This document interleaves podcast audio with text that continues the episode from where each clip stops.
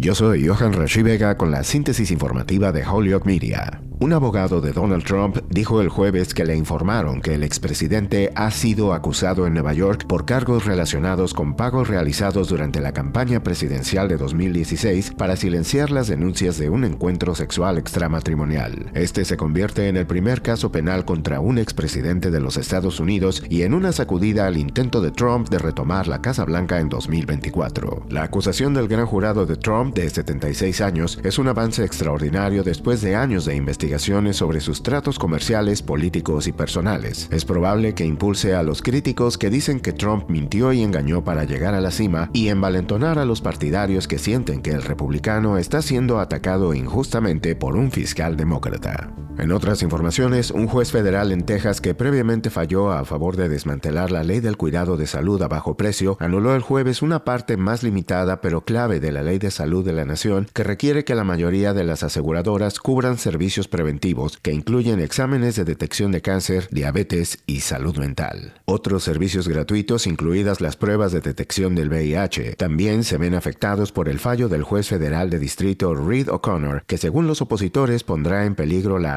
preventiva para millones de estadounidenses. Se esperaba que la administración de Biden apelara y solicitara la suspensión del fallo. Y en información del Congreso, los republicanos de la Cámara de Representantes aprobaron el jueves un extenso paquete energético que busca deshacer prácticamente toda la agenda del presidente Joe Biden para atender el cambio climático. Biden ha amenazado con vetar el proyecto de ley diciendo que reemplazaría las políticas a favor del consumidor adoptadas en la histórica ley climática aprobada el año pasado, con una licencia apenas velada para contaminar. Yo soy Johan Rashi Vega y esta fue la síntesis informativa de Hollywood Media a través de WHMP.